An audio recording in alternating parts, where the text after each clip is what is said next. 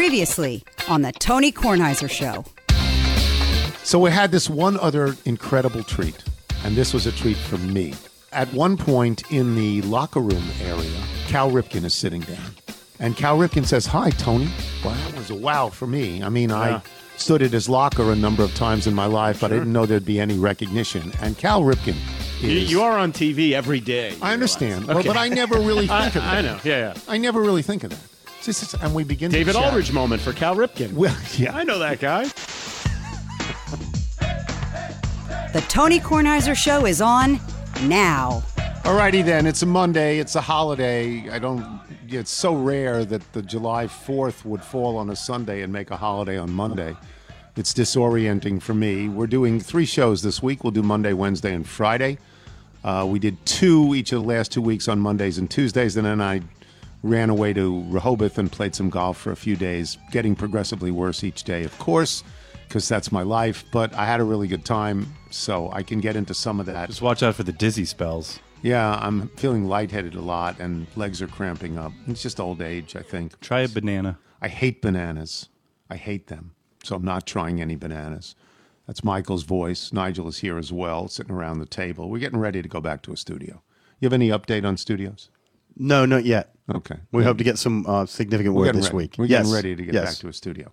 Uh, before I open the show, I got this interesting email. My name is Bob Angel, and I graduated from Hewlett. That's my high school in 1968. My brother Dennis graduated in 1964 and is known for playing the trumpet. I recognize the name Dennis Angel. My younger brother and I won the Battle of the Bands contest. We were they were called the Rockin' Angels on behalf of Hewlett High School and beat out Billy Joel's band, the Lost Souls, who came in second. Let me repeat that sentence. My younger brother and I won the Battle of the Bands contest on behalf of Hewlett High School and beat out Billy Joel's band. Yeah, that Billy Joel, the Lost Souls, who came in second. I also had the same Mr. McGee driver's ed teacher who sat in the back seat with his face in the New York Times, chain smoked, and never told anybody what to do. Um, now, I don't know who Mr. McGee is. When I was there, there was Mr. Smiler and Mr. Hall. I don't know Mr. McGee, but he's younger than I. I was listening to your radio show when I heard that hilarious story of the car door coming off. When I realized I probably knew you. Yeah, the car on East Rockaway Road. Boom. See ya. There goes the door. If that's not enough coincidences, I live in Reston and Rehoboth, where I have a townhouse in Sawgrass South. Finally, I think it's possible. I played tennis with you in North Woodmere Park in the summer of 1977. Now, this is very specific. yes, it is. This is very specific. I don't know that I was ever a te- played tennis. I played tennis in high school and maybe a little bit afterwards, but Camp? by 19 and in camp. But by 1977, I don't think I was playing tennis anymore. I don't think so. Off the tour. And while I know where North Woodmere Park is, I don't know that I've ever been in it. So No maybe I mixed have. doubles with mom. No, oh, no, no. She can't. No, stop. Maybe he was playing with Wilbon, just He getting says- you guys confused. But I'm not as sure about that one. I would love to speak to you, as I'm sure we have many shared experiences to talk about. Well, I think we just discussed all the shared experiences. Don't forget the tennis. Yeah, I think I don't recall that. So I think, but Robert Angel, or as he says, Bob Rockin' Angel. So that's he beat Billy Joel's band. That's pretty cool.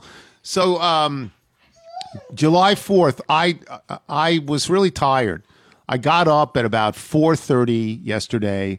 I got in the car at about six fifteen to drive back so I could play in the Columbia tournament, the July fourth tournament. We were nine under, and Arch Campbell said we didn't get a dime. We didn't get a dime of shop credit, sixty-one net, You, you and miss, we didn't get a missing dime. your Memorial Day partner, aren't you? yeah, because when Michael played with us instead of Arch, Yeah, Shop credit. yeah, paid out. hundred twenty-five dollars in shop credit. anyway, Eat it, Arch. I was so Didn't see it. Don't want to see it. I was so tired from all of this. So I walked because I walked yesterday with Caddy. I was so tired, and then I went to Michael's house because Chan and Moni were here, and so we sat and had dinner. Michael made hamburgers and hot dogs, and I didn't really get a whole hot dog. There was only like when I went to get a hot dog after a hamburger, and they were very very good. There was only a half a hot dog left, and I felt hmm. awkward eating the entire half of the hot dog. So I only ate half of the half of the hot dog. And then one time I ate half of a cheeseburger, and Chan sort of looked at me like and said, "What are you doing? I mean, eat the whole thing. There's plenty of food This here." was the nacho dilemma. You don't want to be the last person to finish the plate. Right. So anyway, so I was so tired that I- was asleep by quarter to nine, eight thirty, quarter to nine. I was that tired. Before I went to sleep, I tuned in PBS for you know a Capital Fourth. Right. I've watched this for hundred years, a Capital Fourth, and what I saw was a show that seemed to be taped years ago, like around eight fifteen or eight thirty, because it was a, it was obviously night, w- which it wasn't here in real time. It, wasn't night It felt like a green screen. Yeah, it felt like, and they hmm. were just having people sing in front of a darkened. Um, was it the White House? No, it was the Capitol. Yeah. It was the Capitol. It looked like it looked like a phony baloney screen, like Wilbon uses in Arizona with cacti behind him. He's sitting in an office. So No, it wasn't when they were doing one of their cutaways to different cities. Like you saw Train performing in front of the Golden Gate Bridge. No, but when they when they came back to real life, it was light.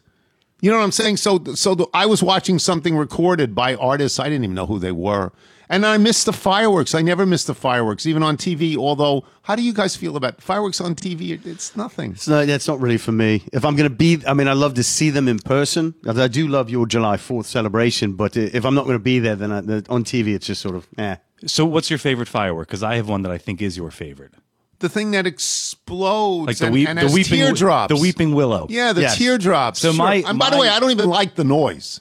I just So like that's the what's so hard about it. It's like watching the a fire, you know, crackling on your TV. So we were watching the fireworks on TV. You can hear the fireworks where we live, you know, downtown Virginia. You hear them all over. You can't see them. Right. You have the knuckleheads in your neighborhood who are sending up sparklers that never seem to materialize in the air.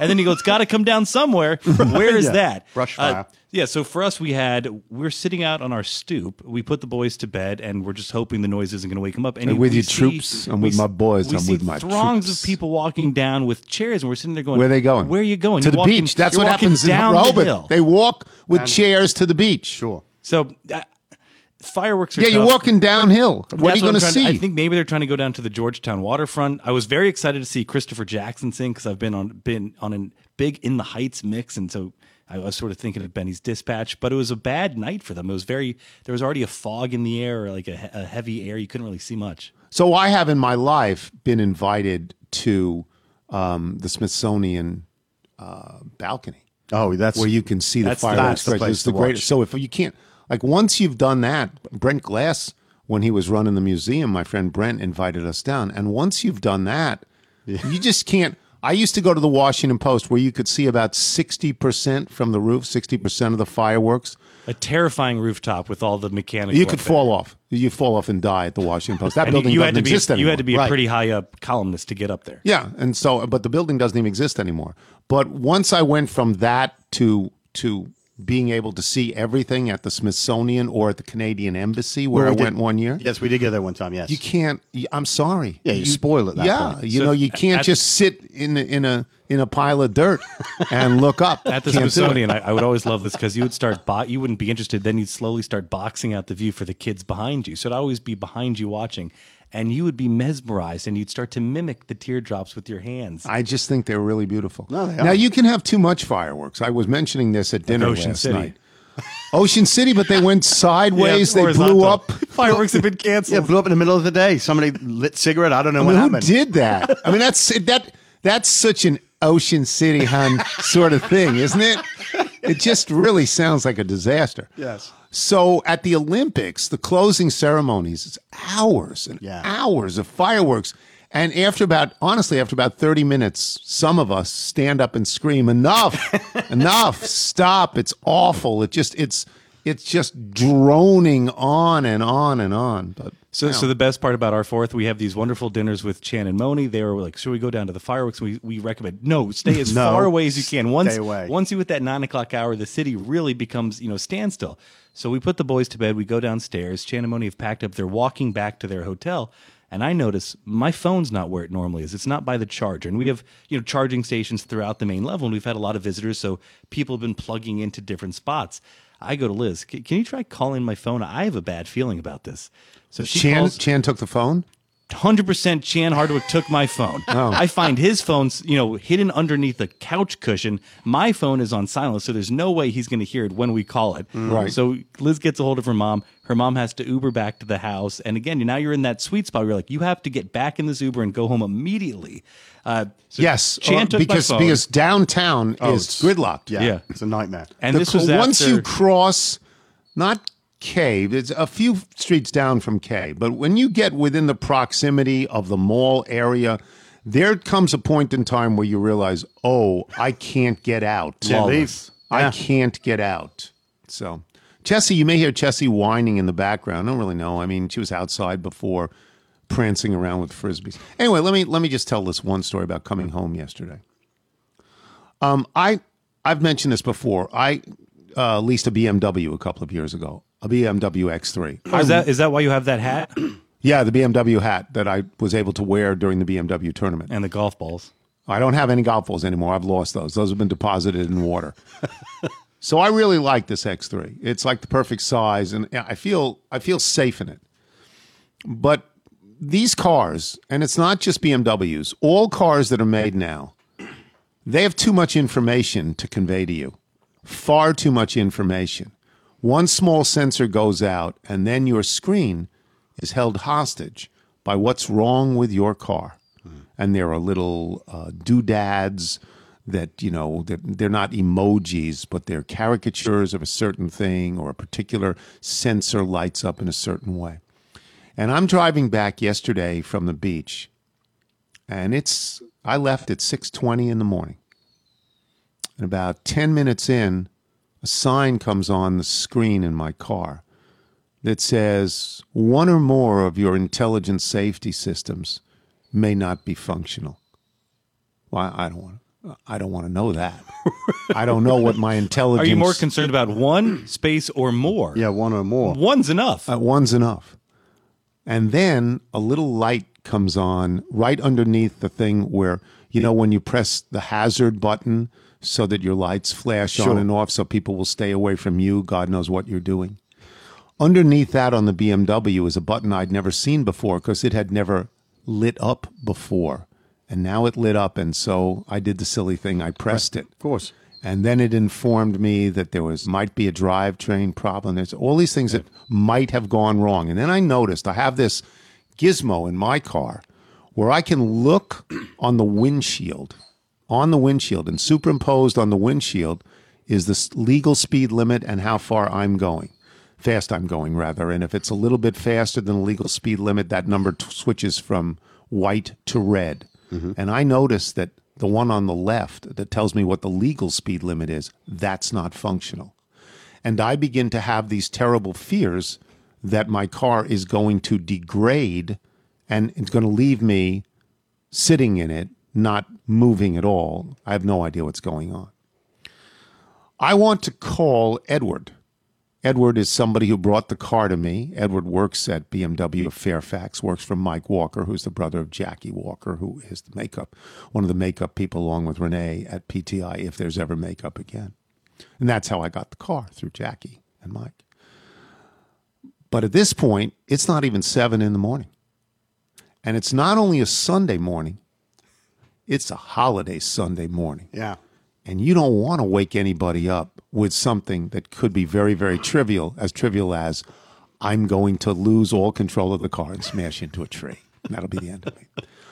I say if I can just make it to the Rofo that I like to stop at and get gas because I needed gas. It's about five miles into 404 for those people keeping score. Then I can call Edward because that's going to be 745, almost 8 o'clock. I call Edward at that time. He answers the phone, thank God. He said, I've been up. I've got a puppy. You know, I'm training the puppy and all of that. And I say, What's going on? He said, It's probably just some sensors.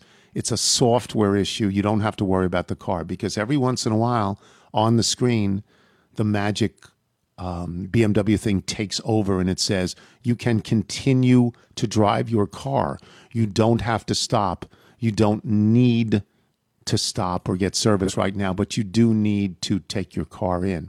And as long as it said that, I felt better, although that could have been a ruse. Right. You Yeah, know, just- they could have been lying to me. Just to make you feel better.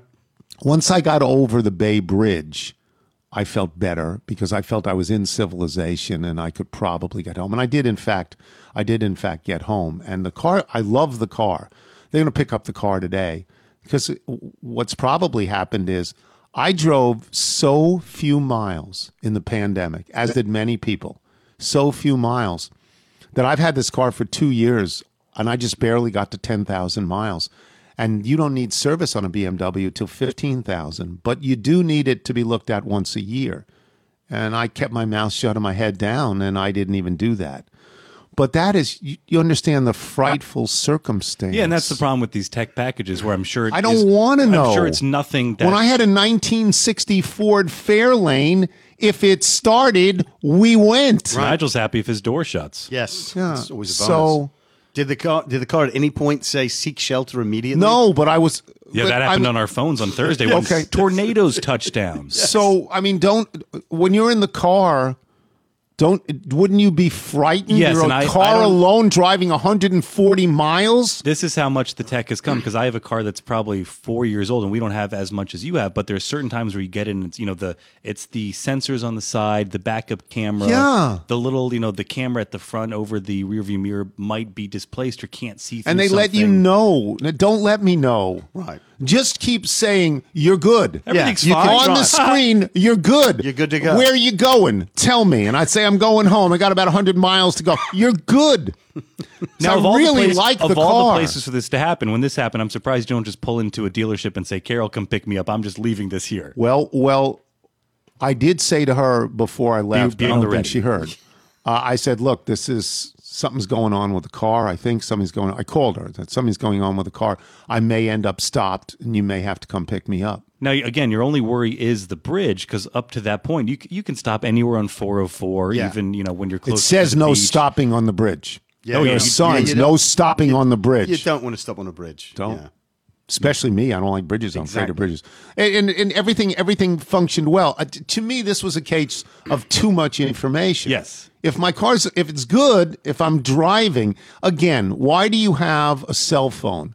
You don't really have it to send your laundry out and take pictures and film I don't know, Godfather 4. No, you have it to call people. As long as it's functional as a phone, you're good. As long as my car engages and goes forward when I want it to, I'm good.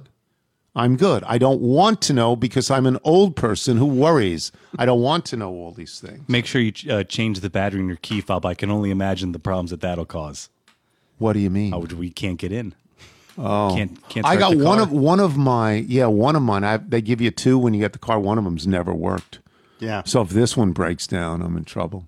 Yeah, I, I just because you can't. There are no keys anymore. You'll never be able to pry open the back of that thing. Yeah, no, No. you got to go to the dealership and get a new. How do you go if you can't get in the car? How do you go? Well, that is a problem. So you, you can't open a car at all. I, I still have a key. for Usually, my- there's an emergency key that'll get you in the. Where's the key? it- when you open up the fob itself, there's you. That's where the key is hidden, and that's just to get in the door. I don't know how to open that thing up. It's made out of metal. Yeah, this is how you break a fingernail. yeah, I just wouldn't do it. Anyway, we'll take a break. When we come back, Michael Wilbon will join us from Arizona. Happy man because the Phoenix Suns are in the NBA Finals. I'm Tony Kornheiser. You're listening to The Tony Kornheiser Show. This is the Indochino read. Nigel, why don't you just talk about the suits that you bought and how much you love them? Well, I've got three Indochino suits, and every time I break down by the side of the road, I'm happy that I'm wearing my Indochino suit because that means people are more likely to stop and help me out because I look fantastic. You will as well. It's tailored to your specific dimensions. You can design the suit any way you like. There's all sorts of variations you can do with the cuffs, lapels. You can get shirts, all these things, monograms. It's really a very affordable price, and it gets to you very quickly. Here are some questions for you. Did you shop online or visit a showroom? Describe your experience. I, I shopped online and, as famously, measured myself with a piece of rope and a yardstick. How did you personalize your clothing? Uh, I got monograms, just a big N, you know, Yeah, big for Nigel. On the outside or the inside? on the outside, back of the jacket. Yeah, that's tremendous. and describe how wearing your custom piece makes you feel. Makes me f- feel fantastic. The highest compliment I've ever been paid was by you when we were in Chicago. Chicago. So you look like one of the Rat Pack members. Indochino offers completely custom fitted suits, shirts, casual wear, and more at surprisingly affordable prices. Every piece is made to your exact measurements, as Nigel said, and you can customize every detail. Choose everything about your suit from the fabric, lapel, monogram, statement linings, statement linings. You could, you know, write in there the I don't know, the Bill of Rights if you want. It'd be fun. You can create a suit that fits you and your style perfectly. The best part, Indochino suits start at just $399 with all customizations included. Shop for your next best look or book a virtual style consultation at Indochino.com. Right now, you can get $50 off any purchase of $399 or more. That's one suit, obviously, by using the code TonyK at checkout. That's $50 off a purchase of $399 or more at INDO, Indo, C H I N O, Chino, Indochino.com, promo code TonyK. Use the code, people. You're listening to The Tony Kornheiser Show.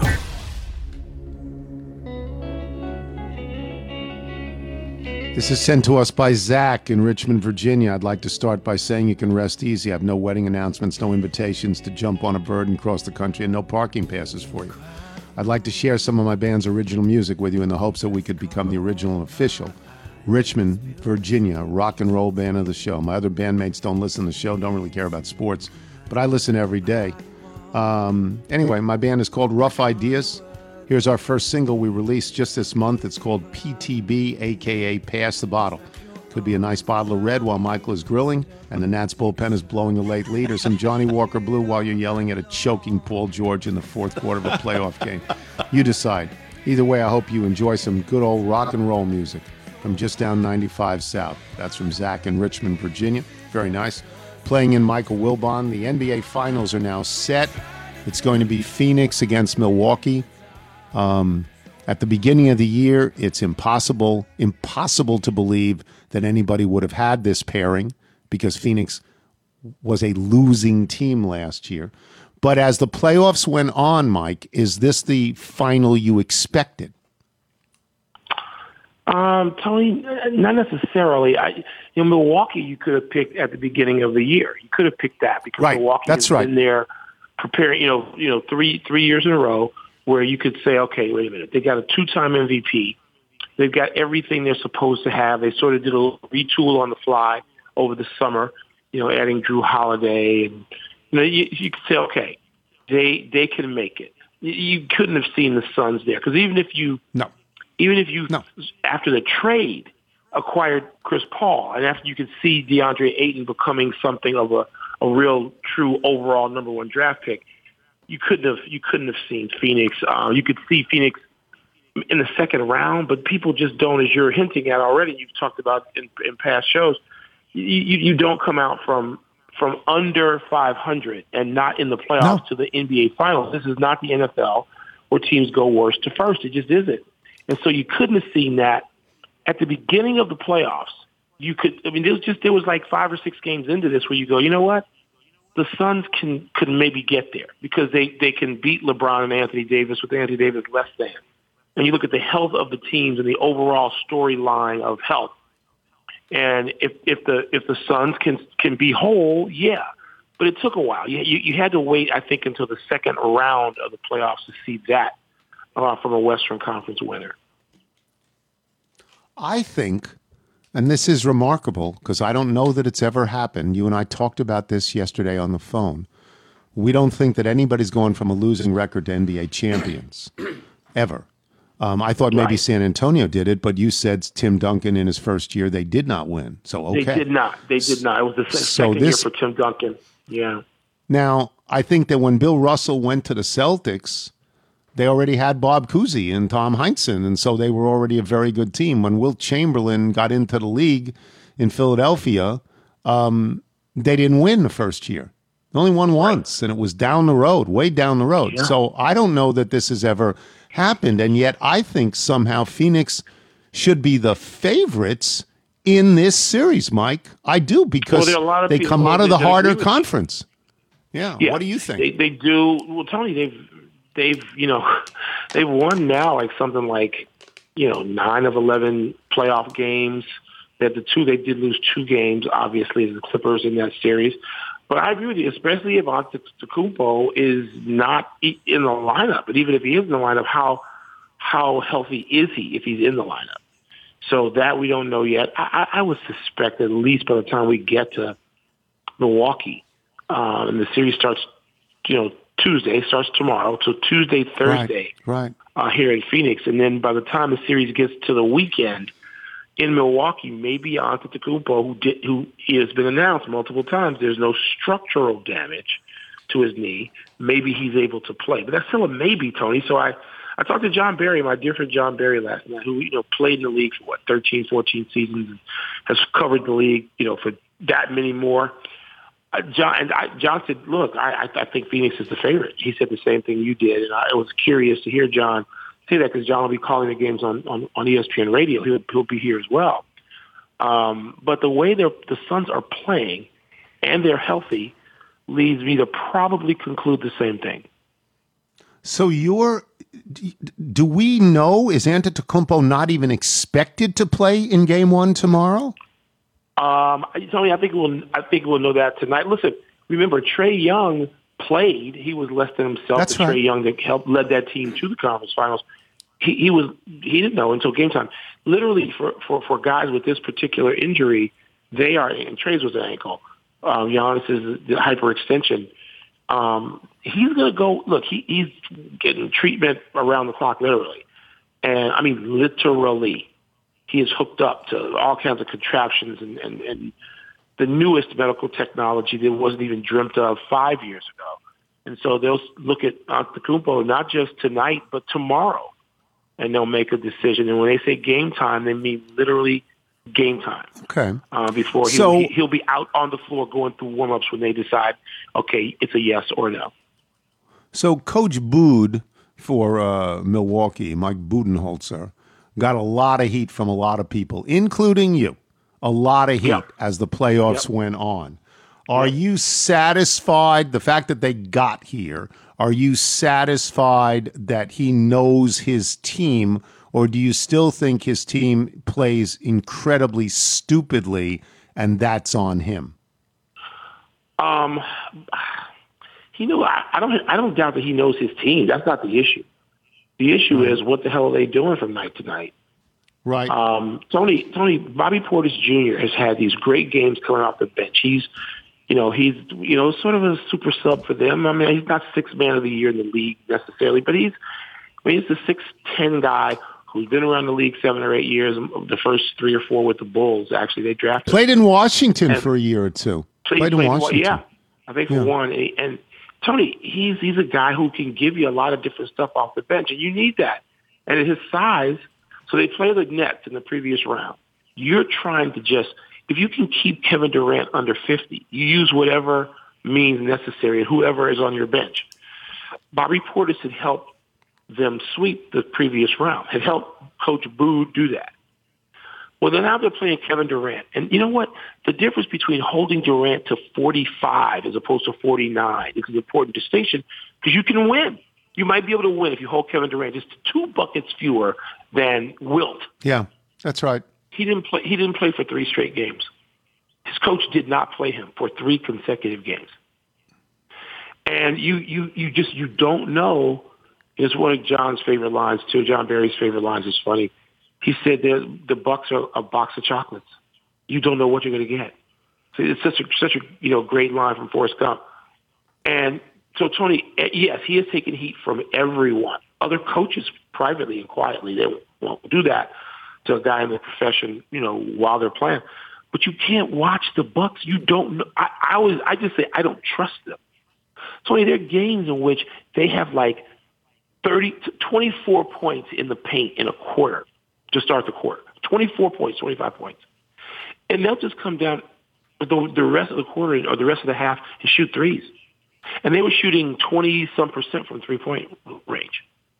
You don't know what they're going to do, but yet they do have personnel, and and he gives them a freedom, if you want to call it that, um, with Middleton and, and Jrue Holiday and Antetokounmpo, and they can play one on one whenever they want, and they do.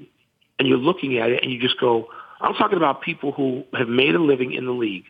You, they look at it live time and just go, "What the hell is that? What are they doing now?" This is not some games, Tony. This is virtually every game. But because of the injuries to Brooklyn And Trae Young not playing three the last really the last three games of the series. Here we are with Milwaukee, a team that two years ago might have been a favorite to to win, but lost to Toronto in the in the conference finals. Here they are. Here they are again. We don't know how they got there. This is the most fantastic little note about the playoff series that I have is this. You, Michael Ray Wilbon, can sleep in your own bed and watch every single game. Yeah, you can baby. sleep in Chicago and commute to Yeah. Milwaukee. Right? Has that has anybody ever been able to do this before? Sleep in your own bed every game and go. I've certainly not been able to do it. I'm very excited about it. Um, the thing I hate the most uh, post, well, not, we're, not, we're not really, we're not post pandemic, but during the pandemic, the thing I hate the most is I've resumed travel, because we all resume travel, those of us who do that, is packing. I, I hate that in the best of times. I really hate it now. I'm, you, we're all trying to get revved back up to, to do what we have done for decades, a lot of us. And, and packing, the, the travel is, you know how I love travel. You know how travel is I nothing to me. Travel is I know. now is arduous, it's stressful. It has never been like this for me in the 40 years, 41 years I've been doing this stuff. I hate it. And this is so, this is so great that I can just, you know, games one and two or Tuesday and Thursday here, and I'll get on a plane with a backpack and fly to Chicago. And the games are such, Tony. Again, one game is on Sunday. I might drive to Milwaukee, and there are people that I may have with me. I may have to get like a rent, like a Yukon, because you know I'm not going to disparage Milwaukee. I actually like Milwaukee, and as, as some of us from the Midwest say, you know, we can disparage Milwaukee. Those of us from Detroit, and Chicago, and Indianapolis, and wherever, but other people can't. Um, and but, but people, you know, are saying, "Wait a minute, I'm flying to Chicago. Are you are you driving?" I'm like, "Yeah." Or the Amtrak. Well, you can also take a train, right? Isn't a train Hour about an hour and a half? Hour Yeah. 10, hour 10. It's, it leaves at 5.08. That's how m- familiar I am with the train schedule to from Chicago to Milwaukee on weekdays. So I'm, I'm yeah, I mean, hell, I'm excited about just being able to be in Chicago and here. It's, it's a, you know, it's a fun thing. The, the, the Chicago's not participating, but you know, a small Midwestern city is. I find that kind of cool that Milwaukee's participating, no matter what I think of this edition of the Bucks. And I'm, I mean, look, I, Phoenix is definitely. You know, I heard I heard even Shaq say something. It was cool to have two small market teams. Hello, Shaquille. Phoenix is the fifth biggest city in America. Is it really? And so, yeah. wow, I didn't know yeah, that. York, I would have LA, said top ten. Chicago, Philly, Houston, maybe six. Philly, Houston. I know Houston is big. I know Houston is bigger Houston's than people think. Houston's four, Yeah. and Houston's going to catch Chicago at some point in terms of you know Houston, a city with no zoning whatsoever. It's Right, Gonna be, that's right. It's going to be third, but then you've got you've got Philly four. I'm sorry, you got uh, Philly five, and and Phoenix, Arizona six. So the Hmm. people even listening to this who think that they, you know, what's a small place out west? Well, yeah, well, it's bigger than Washington D.C. It's bigger than the nation's capital in terms of Oh, it's much. Oh, there's no question about that. Uh, the Washington is probably twelve or thirteen or something like that. No, so not that let low, us get let us get to Chris Paul for a second. As he's your Okay. boy, and you know you're working Yeah. with Chris Paul, and that's all fine. Chris Paul, of all the people who are going to play in this final, his story is the best story. There's, there's no other story because Antetokounmpo, he's a kid. He's got a lot of years left. Booker is a kid. There's no particular veteran out there where you say, oh, he's been dying to get in this position, except for Chris Paul, who's been now on his third team in three years um, and is the only significant addition to Phoenix and deserves, to me, an incredible amount of credit for molding this team and getting this team to the finals. He's had a bad history in the playoffs of either being bad or being hurt. He's never been this far before. And if he were to win, I mean, I would, I would just, I don't know that it makes him a better player. I think he's a very good player, but I think that that a guy like that could say, okay, this is this is it. I won. I've done everything I've ever wanted to do. Right? Yeah, yeah, yes, yes. I I would, I would. He's not a very good player. Chris Paul's been a great player for a long time. Um, he's he's on that list of people who have not won a championship who have been great players for a very long time. One of the people who will be cheering for him the hardest, and I hope to get him to actually be in the arena because he defines to a large degree basketball in this town is Charles Barkley. Yep. Uh, but Ch- Yep. Charles Charles got to the finals at like 29, and he won the MVP that year. Chris has not gotten there until he's, he's 35. And so um, Chris has been a great player. He's one of the great point guards. And, and when you watch the last two years, and you have remarked on this over and over the last two years, it's just he's taken two teams deep into the playoffs in one series, and you go, how in the hell is that possible? That's Um, right. He's in, he has qualitatively improved teams just by his presence. He has. Yes. No question. Yes, and he and he is tough. He's tough. And Devin, everybody knows Devin Booker. You you'd probably say now Devin Booker is the best player on that team, and he's averaged 27 and a half points two years in a row. This year, averaged like 25. He's down in scoring this year, which is good. But Chris Paul's the most important player. It's like two, it's like Yes. three years ago when, when James Harden was the best player on a Houston team that probably should have won if Chris Paul stays healthy. Uh, Chris Paul was the most important player on that team. So you can say that about Booker. Um, and you know what, Tony? I'm not going to, in, in three years, maybe it's Ayton. I don't know. I mean, Ayton, Ayton is c- coming to a place now where you just go, my God, this guy can do everything in the traditional way a big man does it. But it's still Chris Paul. And I said to Booker, what is this like? Because he, he, is, he is legendarily tough on people. And Booker, with a wry smile, says, it ain't for everybody. That's right. I mean, this is the guy who scores 20 and oh, one more time, 27 points a game. This is a kid who has a 70 point game to his credit. And you ask him, what's it like to have to deal with Chris Paul every day? It ain't for everybody. Well, it is for Devin Booker. Devin Booker is now gone for I.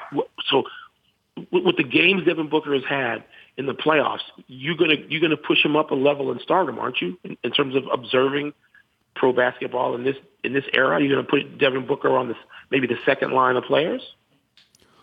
Devin Booker is a really talented, wonderful player. Uh, there is no question about that.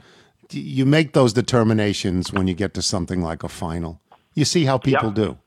I mean, that's That's right. that, that that's where your reputation. I'm sorry, that's where your reputation is. That's made. What Tony. do you do? are, I agree with you 100. percent Booker has a Yeah. tattoo on his forearm, and it says, I mean, "Is it the only tattoo he's got?" Maybe, and it says, "Be legendary." That's because Kobe Bryant, in his last year of play, his last game in Phoenix, pulled Booker aside and said, "You got everything, but you need to work at this." In a way that's fanatical that you can't even imagine now, because you you can be legendary and you should be legendary. This is Kobe Bryant talking to him, and Booker tattooed that on his arm, and that's what he talks about. And somebody was asking me the other night uh, before the last game in, in L.A., you know, what is this about for Booker? Let's forget about Paul for a second. What's about for Booker? I said, this is when you build your legend. You don't build your legend in the first round. You build your legend now. And so you, you, you, you build enough to get there to have this, this, this moment. And so Booker, what, who I find just an absolutely charismatic person, and people don't know his story as much yet because they find your story out late like this. And his father's a legendary guy. He coaches him, you know, and is not like Ball or Richard Williams. His his father, yes, has had the same result, but his father swooped him up when he came back from playing in Europe for, for 13 years and took him to Mississippi and said, "You you are too soft. We're going to toughen you up. We're going to train you. I know what it takes to play professional basketball. Let's go." And it's just it's a great story. And his dad is a charismatic, great-looking guy who is fun. And I think Marc Spears is doing a piece on him. But there's you know there's people, Tony, you mentioned they're not known. You're going to learn who these people are. And and, and DeAndre Ayton. So how good is he? Is he as good as uh, uh, a Joker? Can he be that good? We don't know yet, but I, I find that part of it appealing for me is that other Okay. people are going to see these guys for the first time really on this level and make a decision on what they think about them. No, it's a it's, look. It's a final without Steph Curry and LeBron James. This hasn't happened in an awfully long time in the NBA. All right, I'll talk to you later. Sounds good, Tom. Thanks. Michael Wilbon, boys and girls. We will take a break. We will come back. Abbe Lowell, the smartest man in Washington, will come back. We'll talk about Sha'Carri Richardson and Trevor Bauer and their legal circumstances. I'm Tony Kornheiser. You're listening to The Tony Kornheiser Show. The Tony Kornheiser Show. This is the ZipRecruiter ad. You know, people want to hire somebody. You don't have enough applicants with the right skills or experience. You have too many resumes to sort through, and you need to hire somebody quickly. You don't know where to post your job to reach the right people. That's why hiring can feel like trying to find a needle in a haystack. Sure, you can post your job to some job board, but then all you can do is hope the right person comes along, which is why you should try ZipRecruiter for free at ziprecruiter.com slash Tony. When you post a job on ZipRecruiter, it gets sent out to over 100 top job sites with one click. Then ZipRecruiter's matching technology finds people with the right skills and experience for your job and actively invites them to apply. In fact, ZipRecruiter is so effective that four out of five employers who post on ZipRecruiter get a quality candidate within the first day. So while other companies overwhelm you with way too many options, ZipRecruiter finds you what you're looking for, the needle in the haystack. And right now you can try ZipRecruiter for free at this web address, ziprecruiter.com slash Tony. Once again, remember to go to this unique place. It's unique because they stuck my name at the end of it. And they do this with everybody, I'm sure. But ZipRecruiter, if, if you're hiring, you're crazy not to try it. ZipRecruiter.com slash T-O-N-Y. ZipRecruiter, the smartest way to hire. This is the Tony Kornheiser Show. This is sent to us by Michael Mullins. Says, hey guys, hope so all is well. We've been working on a bunch of new stuff, but are just now putting out the songs that you guys kindly took to and featured on the show a couple of weeks back. We have one more for you called The Wife. It's now available and out everywhere. I thought I'd like to make you guys aware of it and share it. Um, this is the band is called Zita. That's right. Z I T A Zita. That's right. Hardcore rock and roll band, right? Yeah. Hardcore rock and roll band. Yes. So if you are Zita or uh, what was the band from? Wait a second. Rough ideas, I think. Rough Ideas from Richmond, Virginia. You want to send us your original music, Michael? How do you do that? Send us your music by emailing it to jingles at TonyKornheiserShow.com. We love the original music. It's because we can't afford the other music. and we love the original. We do. Abbe Lowell, the smartest man in Washington, joins us now because two things have bubbled up in the last, I don't know, 72 hours, maybe a little bit more than that, that involve athletes of tremendous consequence. One, an Olympic sprinter, and one, uh, the highest one year deal ever for a pitcher, I believe. So the Sha'Carri Richardson um, was a, a lock to be the favorite in 100 meters uh, in the Olympics in Tokyo. And Trevor Bauer is a big deal pitcher. One he's the reigning Cy Young Award winner in the National League. And they are in a certain amount of trouble uh, in terms of being able to pursue their craft. And we'll start with Sha'Carri Richardson. She has been popped for using marijuana, um, probably not to use it for any competitive advantage, because it's sort of hard to believe it gives you a competitive advantage. She had already qualified for the Olympics as a sprinter. She used it. She has said, I did it. I knew the rule. I did it. Abbe, a lot of people will say that it's a bad rule, but until you change the rule, it is the rule. How do you look at her circumstance? Because she's accepted a one month suspension that will keep her out of the individual races, but may allow her to be on the relay races in Tokyo. So this is the complexity of having four different bodies of law and rules, right? You have Yes. Um, the United States law when you're, you're in the United States. You have a state law, and for example, on marijuana, there's not all 50 states that have the same. You have the U.S. Olympic rules, and you have the international ones. And the problem is, it's not wrong in some theoretical way to have an athletic organization make rules that are different than what the law that non-athletes use, right? I mean, you can all say, yeah, that kind of makes sense.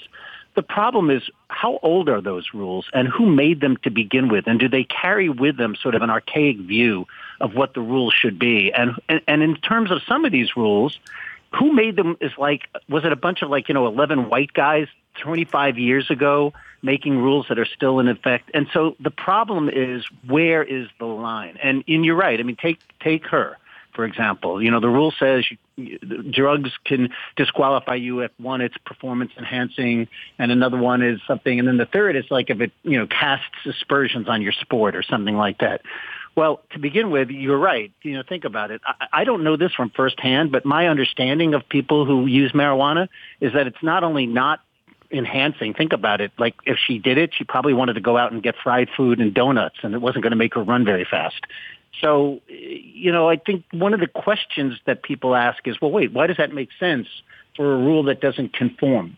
On the other hand, you know, sometimes we want these athletics to have rules. Like, I mean, you know, I, I don't know what would come to mind, but I mean, think of tennis, for example. I mean, everybody can wear anything except at Wimbledon, where you can only wear white. And when like Rafa decided he would take his sleeves off, that was probably the scandal of the United Kingdom. So consequently, there's the tension. And let me show you where it goes before we get to the next example. I, my partner and my firm has represented athletes against the NCAA in, in the issues of whether you can, you know, they can raise funds or make funds for their name and likeness and whether they can have funds attributed to them. So the rules make sense when you think about them at 25,000 feet, but they're archaic like the NCAA rules are. And then they change, but they change slowly. So for her, you know, for Sha'Carri Richardson, is it is it fair?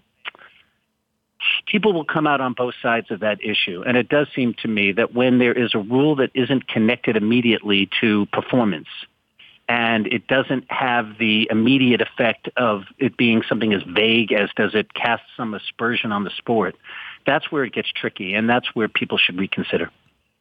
Yeah, so we have a situation where there there's reportedly um, an incident in her life that caused her great distress, the death of a loved one, and then she sought refuge for that, for that pain, by using marijuana. She has, and I can't stress this enough, she says, I did this.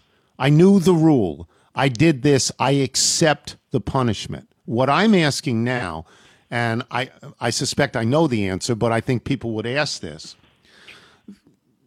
The law, I mean, does does she have legal recourse as we understand the law, the law being written to affect the entire citizenry? You know, the law of the land, which is different than the law of athletics, different than the law of the Olympics, certainly the International Olympic Committee. If she can she go to a court in the United States? I suspect she can't, but I'm asking, can she go to a court in the United States and say, get me relief from this? Well, you know, you just defined, as I started the conversation, the various levels of law and rules.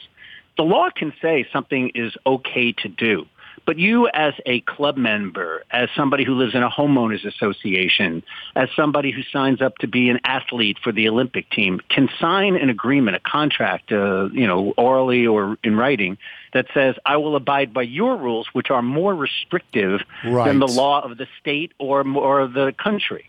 And so the answer to, you know, your question straight on is no. Um, mm-hmm. But the other issue there is, and here shows the potential arbitrariness of the system, is that so she says I did it. It's not performance enhancing. She understands that she was doing something which she admits she knew was wrong, but then becomes the the arbitrariness of like, all right, four weeks. Why not two weeks? Why not one week? Why not a reprimand? Don't do it again. And there again lies the problem with rules that are not basically in, in hard concrete in, in various laws. Because in laws, you know, we, we do basically try to set out the parameters of the punishment. Here, when you have institutions deciding what will be the punishment, it, it includes another level of potential arbitrariness. And so she could have, for this offense, for the reason she did it, admit it, say she did it, but the institution, the organization could have said, okay, this is your first offense. You know, we give people a second bite at the apple and it could have been a reprimand. You know what I mean? So there's another level. It's not just that you broke the law or rule, not law, but rule. Yeah, rule. But what happens? Rule. But what happens with it? But she doesn't have any recourse in a court if she kind of voluntarily decided to abide by more restrictive rules. One more point on that in our history, and you see it now like with voting rights, right? The United States federal government can say, thou shalt have the right to vote. Um, and the states can say, yes, but I want you to show an ID. I want you to stand on your head and sing the Star Spangled Banner. And so when you start delegating how a law is interpreted or how a rule is interpreted, you end up with this possibility that we all abide by it on some level, but Olympic organizations, clubs, homeowner associations, and states can do something with it that makes it more restrictive. And at some point, it does get to violate, if it does violate a bigger law, if it's due process, you know, if it's equal protection, if, for example, I mean, look at one of the other issues going on, right? On the swimming team, there's some weird rule being imposed that you can't wear a certain um, bathing cap, which basically people of color use based on different hairstyles. That's where you start worrying about whether the rules do basically conflict with something that's bigger and broader, like, you know, equal protection, due process, et cetera. Yeah. So it's interesting and complicated. Trevor Bauer faces a different situation than Sha'Carri Richardson. He faces real law, not rules. He he is he is being suspended by rule, but he also faces a legal situation. It seems to me, right? I mean, it's a little bit different. It is a little different. It is, and and the difference there again. But it, you know, to start off with, it's the same issue, which is again, I mean, in our country, different than virtually every country on the planet, people are presumed innocent, no matter what the investigation is, and even if they're charged, they're presumed innocent until a jury says otherwise, or they admit to it and say otherwise. So here you have a presumption of innocence, but again, we're living in a society now, and it's this one's probably not wrong when you think about it. I mean, the issue becomes if a society has been insensitive to a issue for a very long period of time, is it okay for the club, baseball league, the Olympic committee, or whoever to basically say, okay, look, while this is playing itself out, sit down on the bench for a while. You sit down on the bench for a while, not because we're basically deciding whether you've done something wrong or not, but among other things, he said, I'm not contesting this because it would be a distraction. And would it ever not be a distraction, right? So it is different. And here again, our, our sporting teams and other such things now saying, or universities, for example, when somebody is alleged to have done something wrong in a relationship, being a little bit maybe over overreactive, that's a subject that people can debate. It is different though. And so in this situation, it's not just that there's a law that contradicts the sports rule. It's that there are other issues like distraction, like showing that we take these things seriously. And so mm-hmm. there it is a little bit mm-hmm. different than Shakira Richardson, I think. Shakira Richardson, I'm pretty sure. So in Trevor Bauer's case, it just seemed to me when the Dodgers said in the middle of last week, we're going to start him on Sunday, what the Dodgers were really saying was, get us out of this situation, baseball. Don't make us have to make this decision. This is something larger than just this team. And baseball stepped right in, and baseball put him on administrative leave. This is the action of a commissioner. You've seen this in other sports for other things. The commissioner of the NFL, the commissioner of the NBA, they have this very, very broad power. Abbe, is that a legal power that they have? And how do you feel when they use it? You know, would it be easy to sort of defend Trevor Bauer and say he's being treated unfairly? Well, the the commissioner example that you give, we've seen in various situations. We've seen it with Deflategate in the NFL. We've seen it Yep. in other issues. And so the issue there is, again, when you say I'm going to be a player in a league, NBA, NFL, MLB, whatever, I am going to have, and this is another issue that comes into play when there are sports that have collective bargaining agreements and you have the employment law and you have unions, et cetera, as to what is allowed and what is the due process you get and who can take actions. It puts even another layer on to what I said before, which is the federal law, the state law, the club's rules, and now you have a collective bargaining agreement. And so you're right. The Dodgers decided, you know, I'd like somebody else to take care of this because it will be controversial in my home stadium if I take a star player and bench him. When again, you're supposed to have a presumption of innocence, et cetera. So the problem is benevolent despots are always great as long as they're benevolent and as long as they basically play by rules that we can all sort of say, you know, that makes sense. But in each of the sports you are talking about, Tony, and all the examples we can think of over the last decade or more, we've all seen circumstances where the commissioner, whether he, in this case mostly he's, are benevolent, make mistakes. And then the question is, there's no appeal or there's very little appeal. And so, you know, it's, it's, it's a contrast and a conflict between what is what you give up as a person who's in a club, a sport, an organization, that you and I get because we haven't agreed to play by the rules where a commissioner is all powerful. And that is a tension. And it comes up every once in a while, right? It does. And then we say, well, wait, is it fair? And the country seems to be coalescing around the idea that there's something not quite fair about the Sha'Carri Richardson issue, right? I don't think people are yelling and screaming about others at the moment, but that's the one that everybody's saying, well, wait. You That's know, right. and, and as I said before, look, you could get to the point where she says what she said, the rule is what it is, but it is not crazy to say with this offense, first time, it's not going to be a suspension. I mean, No, I agree with that. I agree with that, but the Right. Trevor Bauer thing is way different. The Trevor Bauer different. thing is, Yeah, oh, come on. What happened here, right? Yeah, but that's why it is complicated. It has to be looked into, and it's not wrong in that situation for the institution to say, everybody just sit down and take a deep breath until Yeah. we figure it out. Yes. And I guess they're I guess they're waiting for the legal avenue to decide what to do. I would assume that, right? Whether there'd be Right, a right, right. prosecution. And that would be a criminal prosecution, would it not be? That would be Of criminal. course, I mean, it, depending on what Yeah. happens in the investigation, it would be. But Yeah. you can also see how it plays itself out in other things. I mean, you know, for all of the people out there, this last week has also raised the issue of what happened with the investigation into the climate that existed in the Washington football team, and Yes. that's going to play itself out too, right? So you had a commissioner assign an investigation which kind of caused a result which now people get to look at and decide did the commissioner overstate uh, overdo or underdo what was going on there and it is an interesting thing in our country and i go back to the first minute of our conversation you have various layers of laws and rules and they sometimes conflict with each other and the question becomes are athletes the subject of capriciousness or do we decide, okay, you know, look, you're getting a lot of money, at least the ones that are great, to play in a sport that's not a right, it's a privilege, and you give up those rights in order to, you know, go ahead and Yeah. do your thing. Thank you, Abbe. Sorry about your Yankees. Yeah, I know. It's just, I mean, so here's another weird thing. Like, so like the Washington National fans, which I'm also part because I Oh. live in the city and love baseball. But wait, Hmm. so I mean, you got this Yankees Mets series and the Nationals have to be rooting, you know, for the Yankees. it's kind of a funny thing. That's right. Yeah, you got to get the Mets under 500. You got to make that happen. exactly. All right, talk to All you. Thanks, Abbe. All right, Abbe Lowell. bye. That's why he's the smartest guy in Washington. We'll take a break. When we come back, we'll do email and jingle. I'm Tony Kornheiser. This is the Tony Kornheiser Show.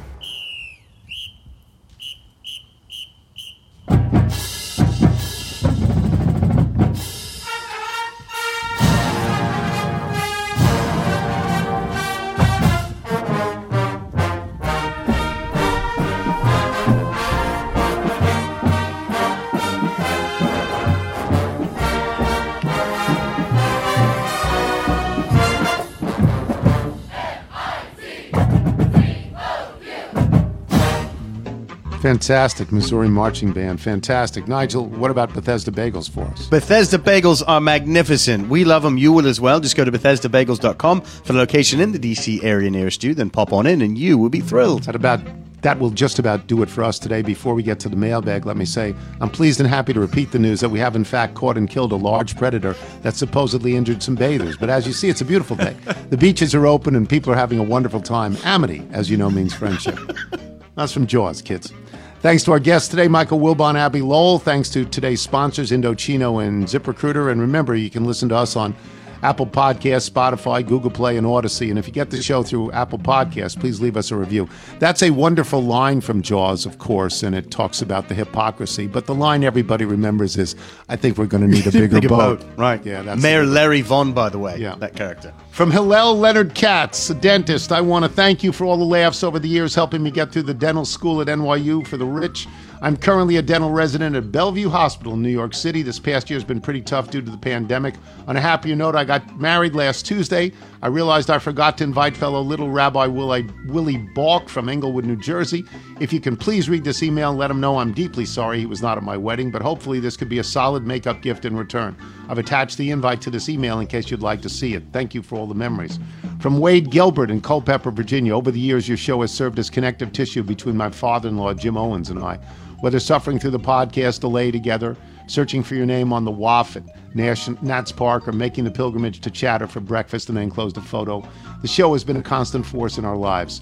We also have both been on the receiving end of the eye roll from the woman to whom I'm related to by marriage when our inner little takes over. Recently, Jim had a stroke, has a long road of recovery ahead of him. I know Jim is at rehab facility, catching up on the podcast in between physical therapy sessions. I'm hoping you and the Bigs could give Jim a shout out and a hearty lacheserie to help lift his spirits as he battles forward.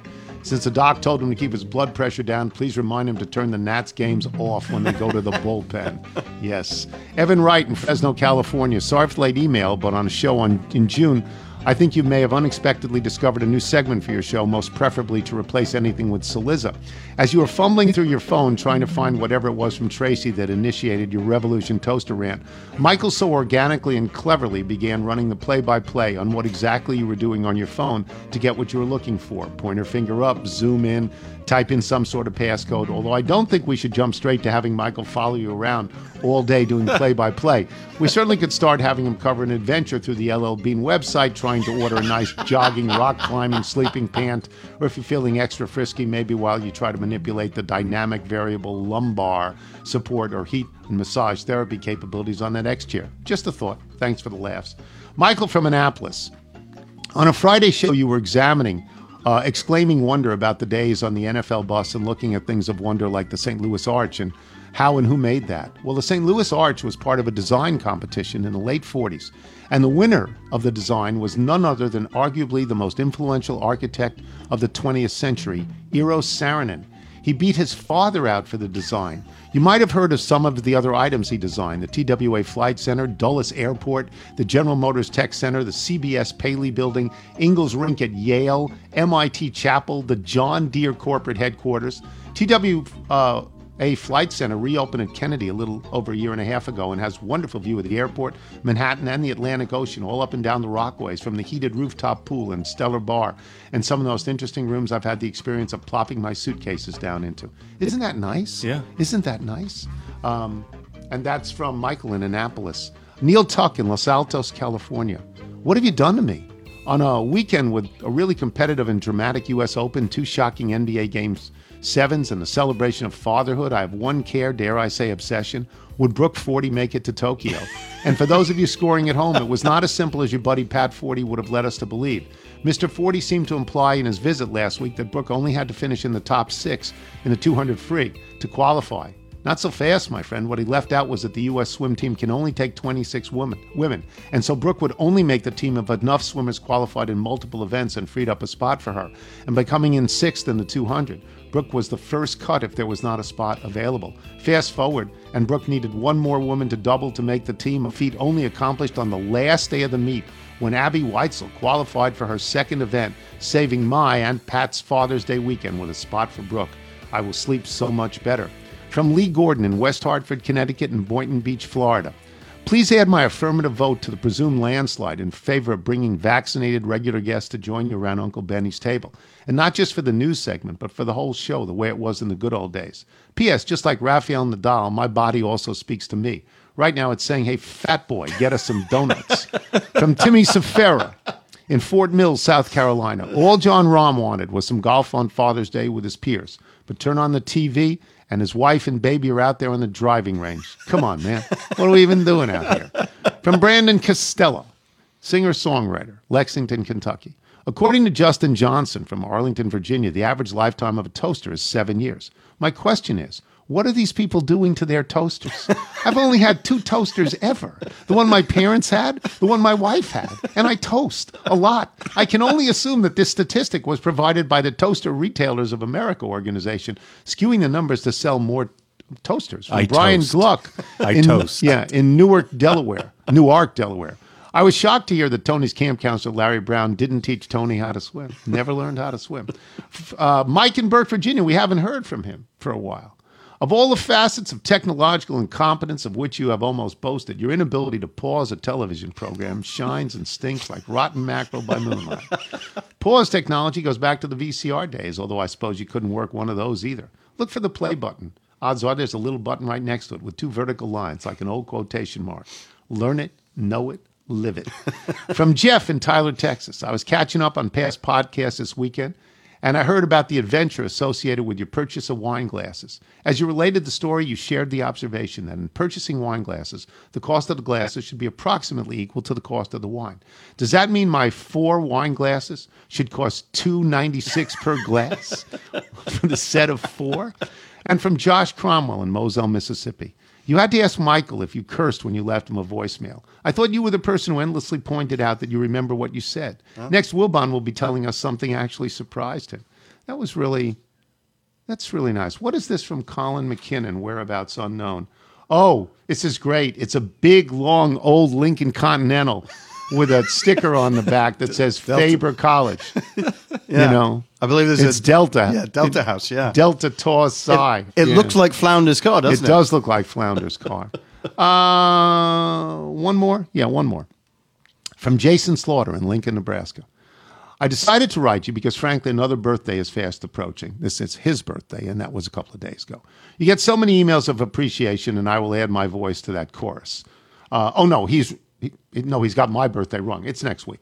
I can't really express how many laughs, crying, and just the total satisfaction I get for listening to you all banter about what is going on in the world. I got a Tony Kornheiser t shirt for Father's Day a couple of years ago, and I wear it at least twice a month.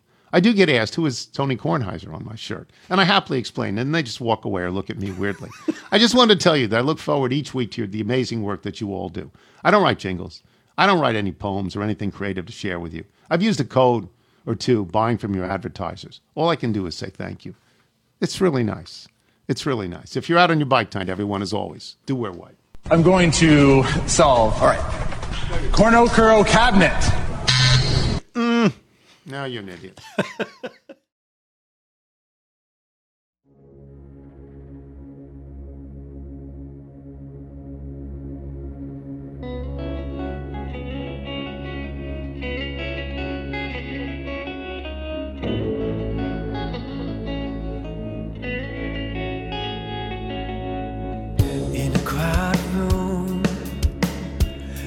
dress caught my eye. I spilled my drink, it tricks me, tricks me into the night. Now I want, want no other baby. It's a problem, really. Strap your arms around me, mix it up, baby. Take a shot with me, drink it all night long.